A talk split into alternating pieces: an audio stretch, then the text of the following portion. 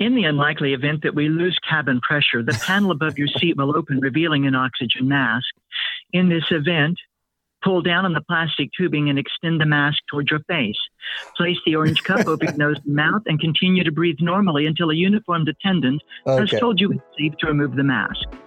This is the Leading Second podcast, where we're on a mission to raise up uncommon church builders and be the kind of leaders our pastors would kill to have on the team.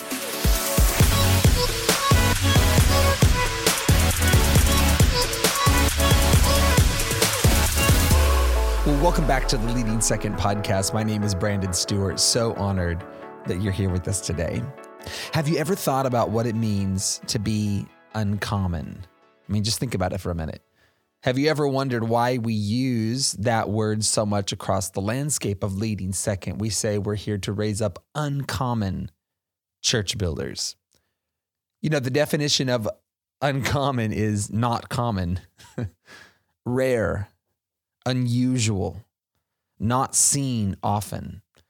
When we set out to start this tribe, that was the word that we couldn't get away from in our spirits. You know, if you haven't noticed lately, normal isn't working in our culture, usual isn't working. Uh, even in the church, there's so much that is normal now that I just wonder if it really honors God. And so we started this tribe to raise up uncommon leaders, the rare ones, you know, the ones who get it, the ones who are in it all for something bigger than themselves, the ones who honor at all times, the ones who have an excellent spirit. That's uncommon to me. And if any of that resonates with you, I just wanted to say to you today a big welcome home. Welcome to your new tribe.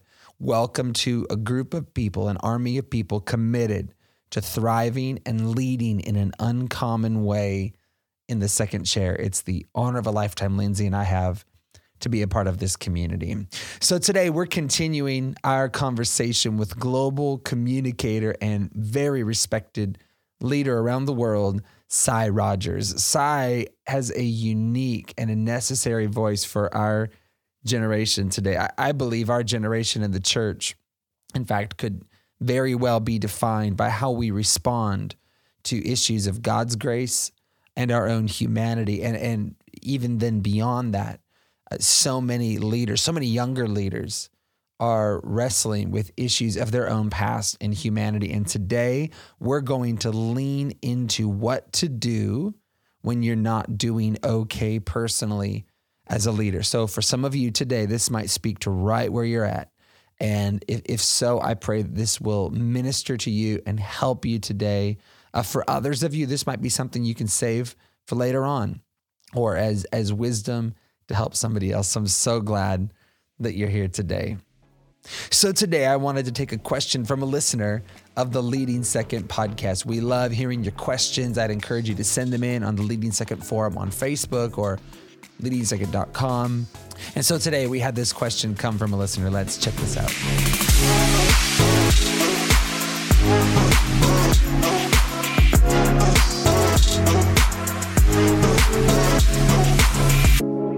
Hey, y'all, this is Mikey from Dallas, and uh, just want to first say thank you so much for this podcast. Uh, I really do believe that it's helping, you know, leaders of, of all ages, um, especially us leading second uh, leaders, and just wanted to say thank you. Um, my question is uh, regarding people. You know, they always say it's a blessing and a curse that uh, our ministries, our careers revolve around people because um, you know people can be the best part of your life and they can also hurt you and so i guess my question is how do you guard your heart while at the same time unconditionally loving somebody Well, Mikey, thanks so much for sending in your question. I, I this question. In fact, how do you guard your heart while still loving people unconditionally? You know, that really is the great task of leadership, isn't it?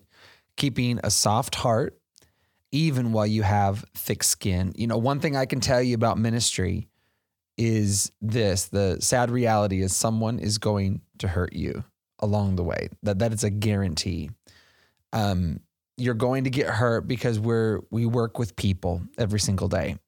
But you're asking the right question, Mikey, because uh, you know, like I do, that out of your heart flows every bit of your leadership. So when something gets in your heart along the way, it will greatly affect you and your ability to minister. I wanted to bring up today in your to answer your question, uh, 2 Corinthians 2:11, and it says this as the apostle Paul is writing to uh, the church in Corinth on forgiveness.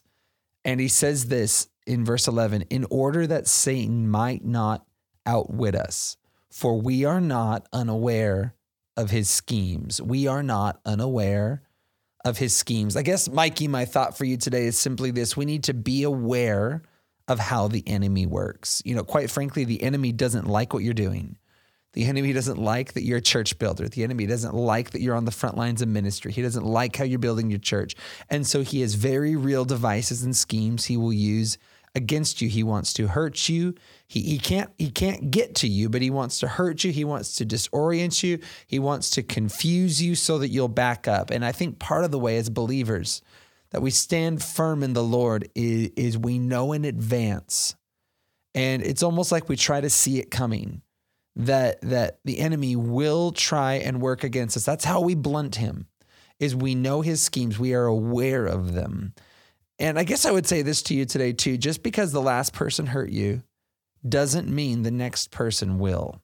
You know, the great strength and humility of a church leader is to get up and love the next person, even though the last one may have hurt you. In other words, uh, strong ministry leaders have an ability to dust off, to choose to forgive, and to not make the next person pay a price for what the last person did that may have hurt you. In other words, if we accept the blood of Jesus as total and complete payment for our sins and for the wrongs that that person committed against us, we can start again every single day with a fresh slate. And we can step out and love the next person unconditionally and not make them pay for the hurt from someone from yesterday. And I'm sorry, I'm being long winded, but I have one final note for you, another close on the message here for you. And that's this. I heard Pastor Craig Groeschel say one time, change my life. Do something every day to kill your dark side. Do something every day to kill your dark side. That one piece of wisdom has saved my life over and over again. In other words, if you're walking through some hurt and you're wanting to love someone unconditionally, practice what Jesus said when he told us to love our enemies and pray for our enemies. If there's something in the past that's bugging you or a past relationship that's tripping you up, try this. Do something kind for them. Do something generous for them. You don't have to trust them. You don't have to use them in leadership or use them in influence, but kill that thing in you that would want to hurt them or want to see them damaged somehow and instead turn it, do something kind for them. It will do something in you that almost nothing will. So, anyways, I could go on for a while, Mikey, but we love you. We're so proud of you. So thankful for what God's doing in your life in in your church. If you have a question you'd like to hear us answer right here on the podcast, I'd encourage you to head to the Leading Second Forum on Facebook and submit your question there or um, reach out to us online. We'd love to feature your question or your I am leading second story. Okay, so here we go today with the second part of our conversation with Sy Rogers. We love Sy here at Leading Second. I believe this is going to help you today. Uh, so here we go. Let's return to my conversation with Sy Rogers. You shared, and this is just in terms of stewarding the people that come into our world and come into our churches. You shared a definition of love. I'm going to maybe get this wrong, and you just feel free to correct all over it but uh, loves first of all says i will love you and i will take you just as you are. And i think it's important for people to hear that first of all. And then of course love says because i love you i'm not going to leave you as you are. And I, you know from what i what i understood from you is that those two definitions are both important and must happen in that order but people must hear both.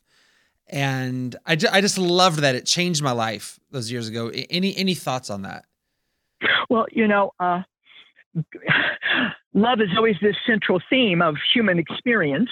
Every single human is born pre wired by God to crave that bread of life, and that bread of life uh, is, is to be validated. Um, you know, uh, we're born with our cup not topped up. We're born with our cup empty, uh, and we we hunger to be loved. And God is love, and we are to love our neighbor. We are to love our enemies.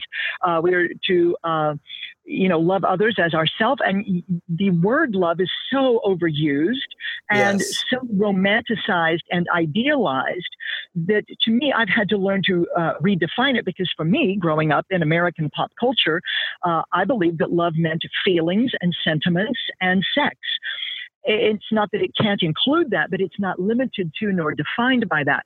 So to me, to, the biblical definition of love is to assign value for hmm. God so valued humanity that he gave his life as a redemptive sacrifice to rescue it. In other words, it took action. It wasn't a feeling he felt. Um, he, he assigned value to us to the degree that he acted on our benefit at his expense. Yes. So um, to value, greater value of another has no man than this, that he would lay down his life for his friend. Value God. If God's really valuable to you, prove it in the way that you live your life, said the Lord. You know, if you love God, obey him. So if I really value God, he won't just be an idea I give thought to. He will be a person I seek to please, and I will seek to please him in the way that I conduct myself behaviorally. Uh, value your enemy. That is, your enemy you know, God saves serial killers. He saves Nazi war criminals. He yep. saves pedophiles. And whether I think they deserve it is irrelevant because I am not the ambassador of my opinion about others. I'm the ambassador right. of God's opinion. And God's opinion is that everybody has value. And that even if the image of Christ has been damaged in a person, they are still made in the image of God. And so Jesus has died for them. So they still have value.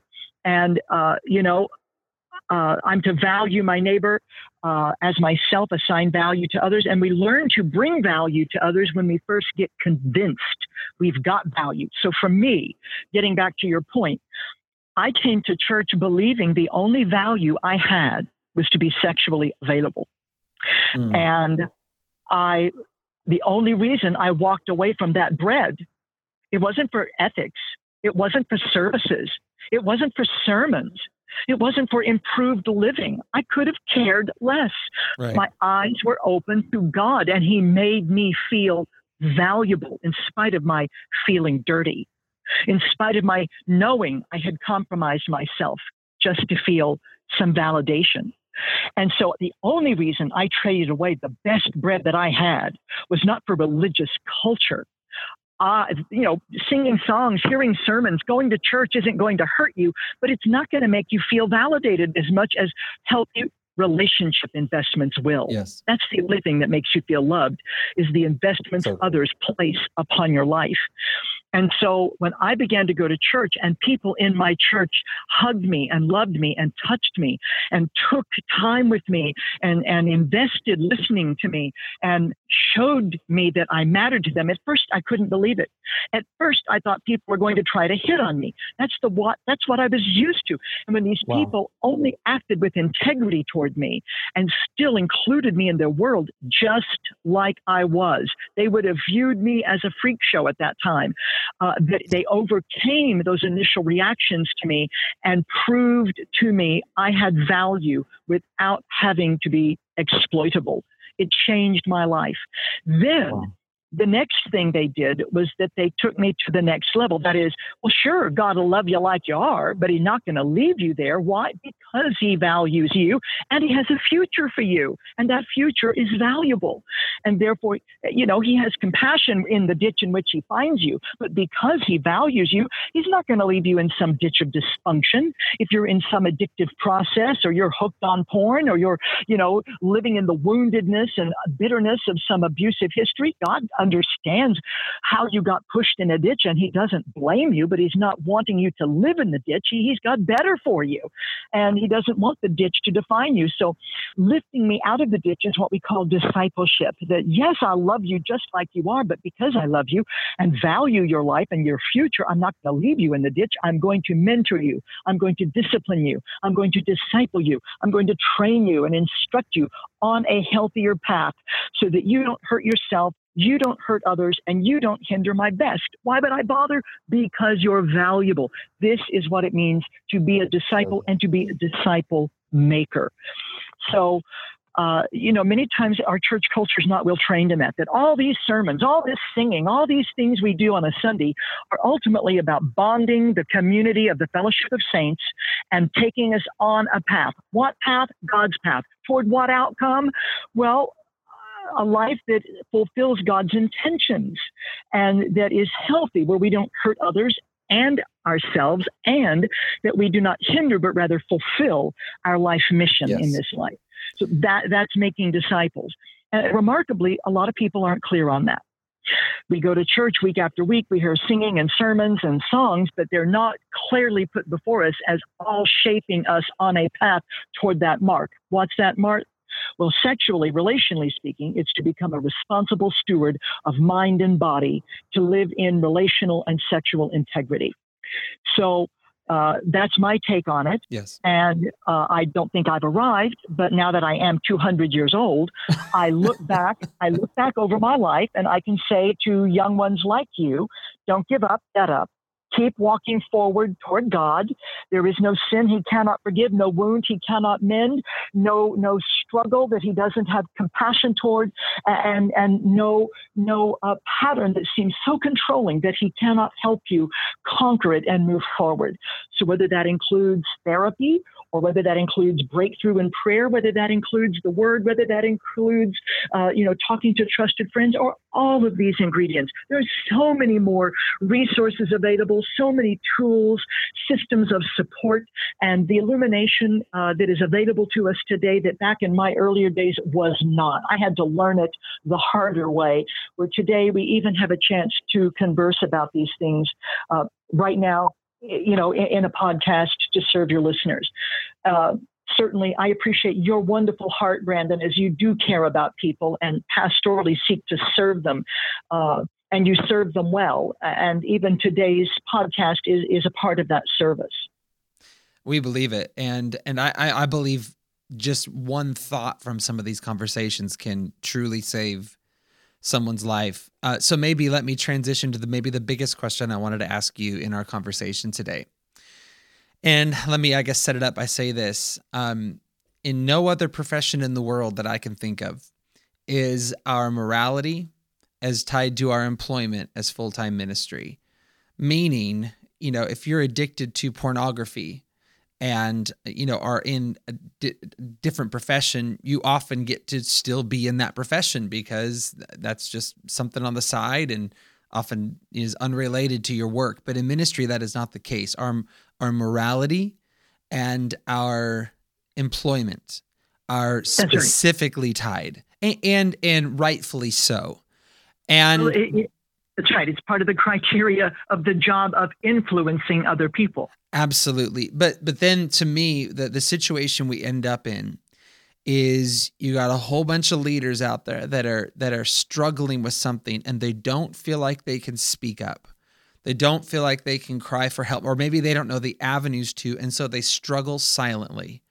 And and many times don't win the war on the inside. And so of course that's why we see Christian leaders fall and we we, we see all these things and I, I you know, whether it be financial issues, whether it be sexual issues, you know, whatever the case may be, I just think there could be young leaders listening even to this podcast today who are silently struggling with something. They don't know how to speak up. It could it could affect their job, it could affect what they feel is God's call for their life. So it's just saying all that to the young leader potentially struggling silently today with something, what would you say to them today? I would like to say a few things, and I appreciate the chance to do so. So, if you're listening to me and you are a leader in some capacity and you are struggling with sexuality, behaviorally, and/or in thought life, do not give up on the character of your Creator, your Father in heaven, who loves you, who understands you, who still calls you, and who anointed and gifted you. So do not give up. Keep getting up walking toward him. His shoulders are broad. He is understanding and empathetic. Jesus tempted in every way we have been. We are told in the book of Hebrews that we can approach our great high priest who intercedes on our behalf We can approach Him and expect to find grace and mercy to help us in our time of need. So if you are struggling, you have a time of need. If you feel shamed and condemned, you have need to be lifted and assured. So if you are struggling, get in the line with the rest of us. Everybody struggles. It's right. to simply a matter of degree and also right. to a degree of how we manage that struggle. And what could be better management than running to God, not from Him? Because I want to make another point. You are not your calling in ministry. Mm. You are a per, well, let me restate it. Your first calling is as God's child. Yes. Whether you ever work in ministry another day in your life, whether you leave ministry, you are still God's child and you will be used by God to advance the kingdom. Whether you work a secular job, whether you're a uni student, whether you are an airline pilot, whether you're flipping burgers, whether you are in full time ministry or you leave full time ministry and become a real estate agent, you belong to God. So wherever you set your foot becomes sacred territory for the kingdom's advancement. Whether it's the black square or the red square, God owns the whole checkerboard. Is that clear? And having said that, therefore, as God's child, your first calling is as God's child. If there's something in your soul hurting you, hindering you, damaging you, that's more important to a father than what you do for his kingdom. So you are not defined by working for God Incorporated. You are defined because you are God's child. So he will always love you and he will help you. So so do not be uh, afraid of your place at the table. Be assured that He loves you, whether your performance in God Incorporated has to be addressed or not. Secondly, secondly, if you are in ministry and struggling, again, as I said, how we deal is part of responsibility and integrity. So I mentioned it a, a few moments ago, but let me reiterate it. The, the, you know, uh, having worked with many pastors who have had moral failures, and having been a pastor for many years, and I've run into my own brick wall, and I know where the edge of the cliff is for me as well. And I've come close to burnout, and I know what it's like to work hard for the kingdom, and all of those vulnerabilities that you experience, I have probably walked in that too. So uh, I'm not here to lecture you, but I want to appeal to you. Uh, Self awareness is critical. Yes. That that you have vulnerabilities and that you are not bad. If you do, you're just human. And uh, awareness means I'm not a hypocrite. Hypocrites are people who pretend that they don't have any issues when they do. But it is not hypocrisy to say, Lord, I'm really struggling with this and I don't know what to do. It's not hypocrisy to say, you know, Pastor, I, I, am struggling with this, or counselor, I've come to make an appointment to talk with you because I'm not sure about the path forward. I, I want to deal with this responsibly. I have this job, I have these responsibilities, and, and so let it never be said that I'm not attending to this the best I know how. See, that's the difference between humility versus uh, uh, hypocrisy. Jesus yes. references this. The man uh, at the temple who says, God have mercy on me, I'm a sinner, uh, versus the other man who looks upon him and judges him and says, Gosh, I'm glad I'm not like that. Uh, the one judging him, the religious hypocrite, is uh, he's lacking perspective about himself. He is lacking awareness. Where the man at the altar crying out to God for mercy, he's the one who has self awareness. Oh God, I have fallen short. Help me. And uh, I think that operating in awareness, yes, I have gifts. Yes, I have calling. Yes, God loves me. But the other part of that truth is, yes, I'm human. I have limitations. I have weaknesses and vulnerabilities and struggles. And these do not disqualify me, particularly depending on how I'm, I'm going to deal with them. When I say disqualify, I am not talking about disqualifying you from sonship or daughtership. Yes. I'm talking about whether or not you get to lead others. So again, every person on every platform has sexuality and memory and history and humanity to deal with. How you're dealing is what matters. Yes. Secondly, a way that I do deal uh, is is through advocacy. So the first A is awareness. Second A is advocacy. Because I am aware of my vulnerabilities, I seek out support. Advocacy means support. So for many years, I have seen a professional therapist I do not wait for a breakdown to go talk it through.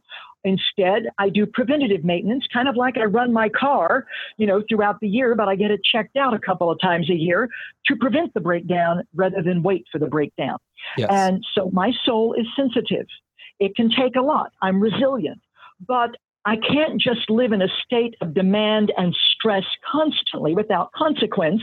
And so, if there is a time to give and stretch and serve, then there is a time to regroup, cool my jets, and also get investments.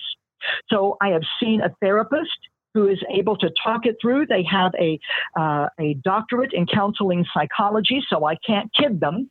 And they are also a ministry person, so they get my world. And so that's really wonderful to be able to offload. Secondly, I have a team of people who pray for me. They are not therapists, but they pray for me to encounter God, to have peace in the presence of God, and that burdens and the slings and arrows of the evil one against me can be broken off so that in that spiritual sense, I'm also covered. Then I also have my wife. I have no better prayer partner, no better fan, and no better accountability partner than my wife. She yes. doesn't even have to know all the details and dirt. She just wants to make sure I'm dealing with the details and the dirt. And so she is my helpmate.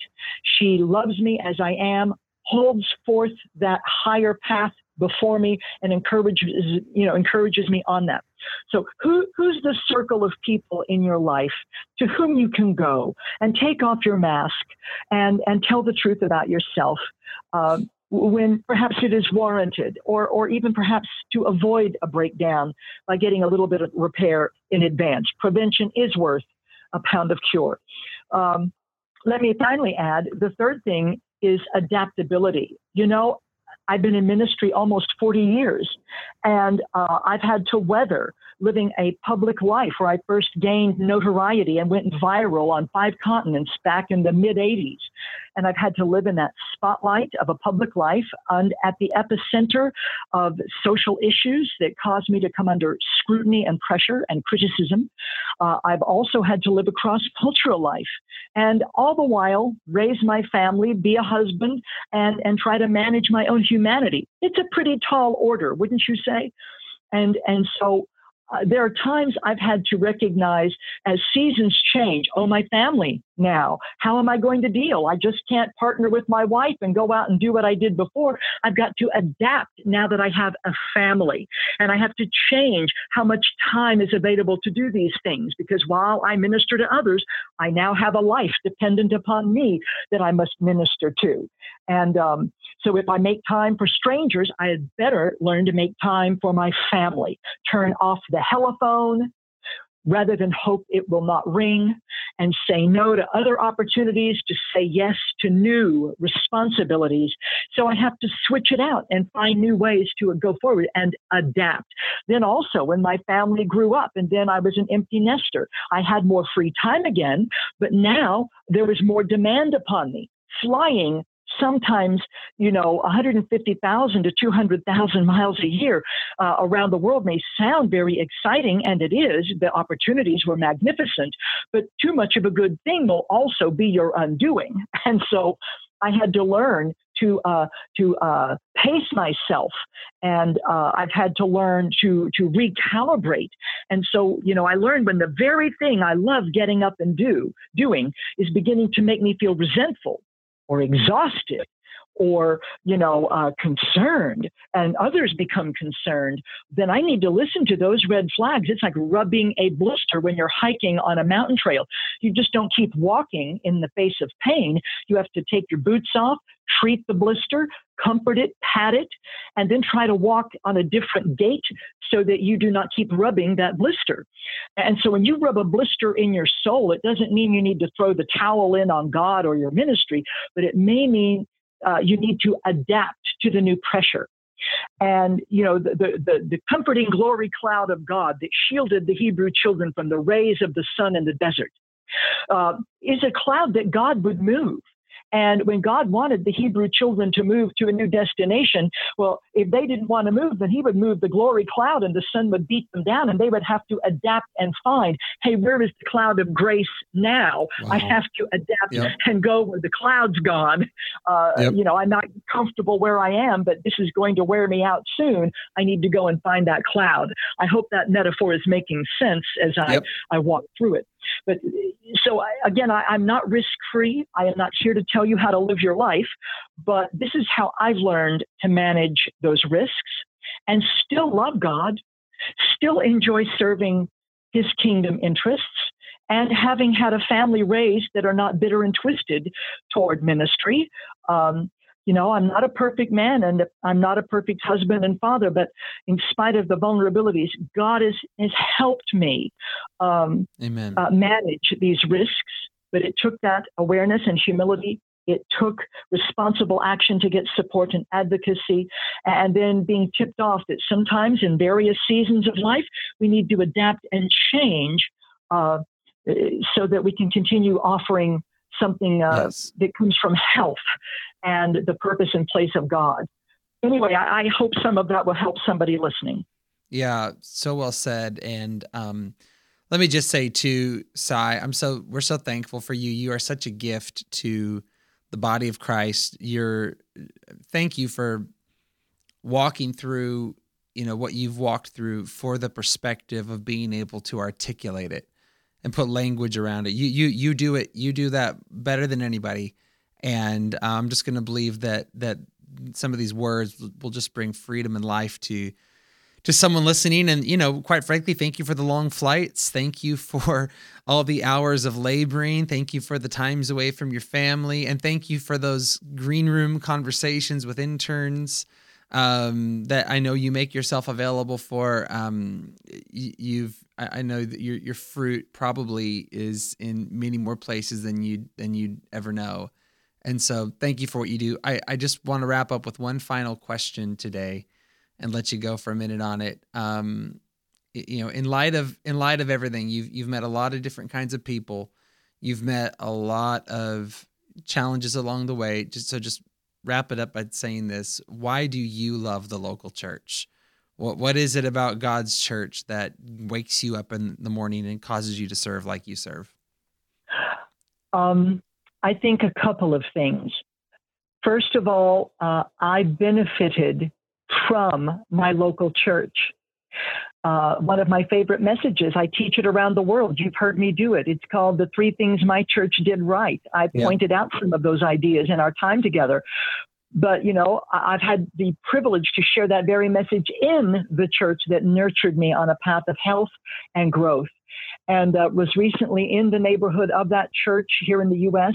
And so many of the people, my home group leader, the best man at my wedding, and and so many people who were in my even my my uh, uh, Bible training class, you know, we, we all rallied together, and you know those relationship bonds continue on still. So I benefited from the local church investing in my life. I I can't even imagine where I would be in life had God not right. put skin on and worked through them to bring benefit to my life um, and at their expense, you know. Uh, uh, so I get it. I get how God intends it to work. Our humanity is so imperfect, and yet this is the vehicle through which God mediates himself to hungry, needy, misdirected people to help them get on path and grow up healthier into the purposes of God. Yes. Uh, she's not a perfect vehicle, but that's the human side of things. And yet, in spite of those risks, God still operates through this vehicle, his church. Um, secondly, I think, you know, um, I have compassion. That compassion has deepened. Uh, I, I, I, look upon leaders with compassion. I know they, they strive to do the best they know. They have their own humanity in that mix that can make them so vulnerable.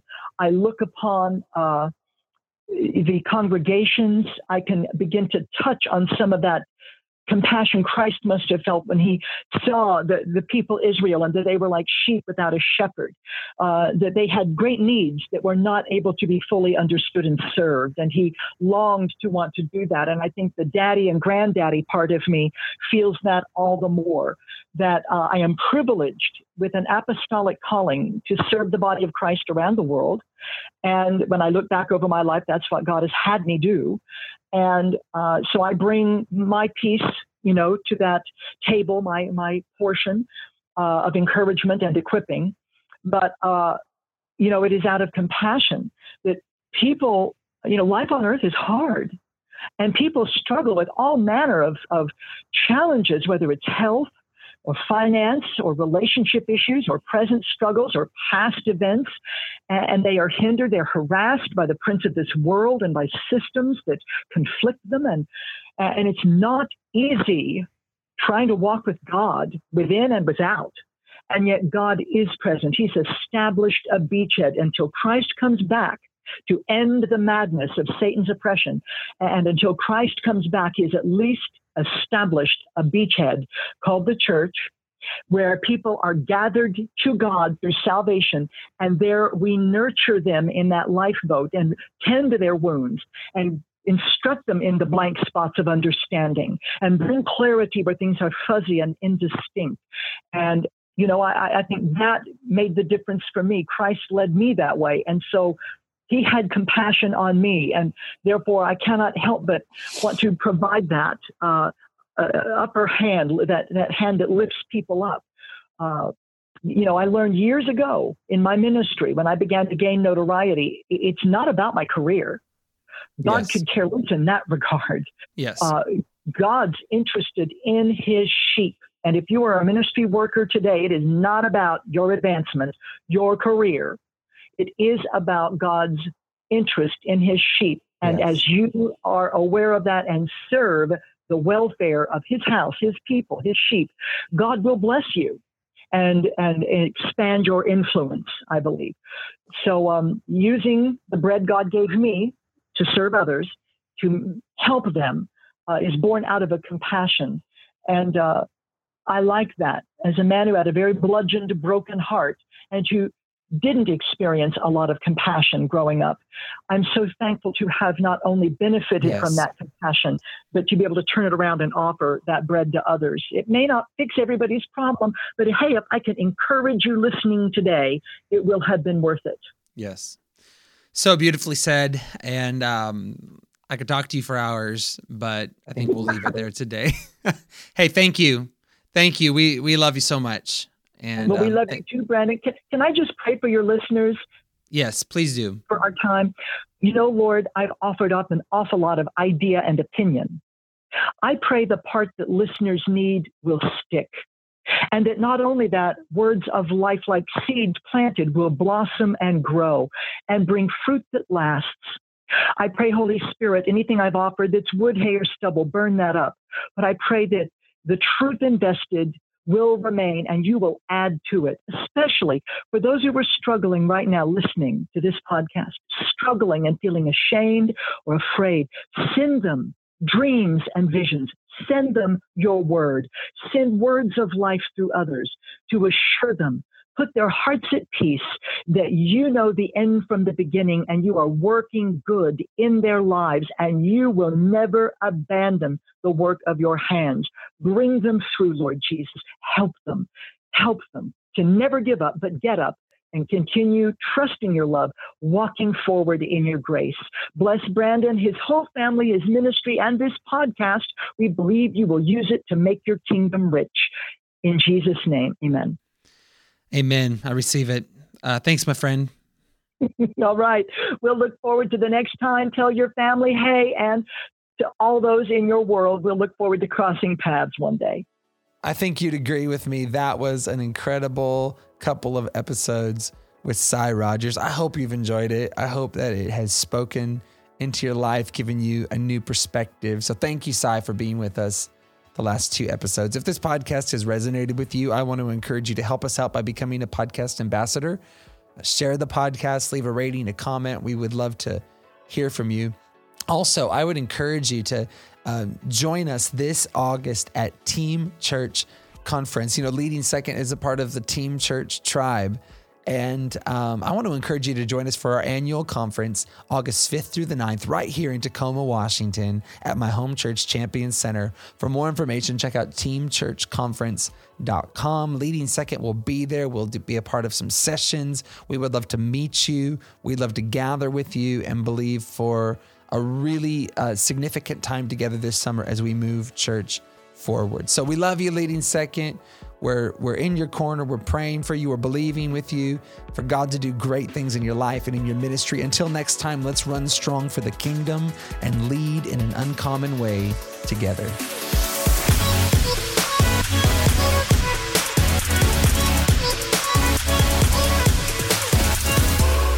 For more information, check out leadingsecond.com or join us on the Leading Second Forum on Facebook.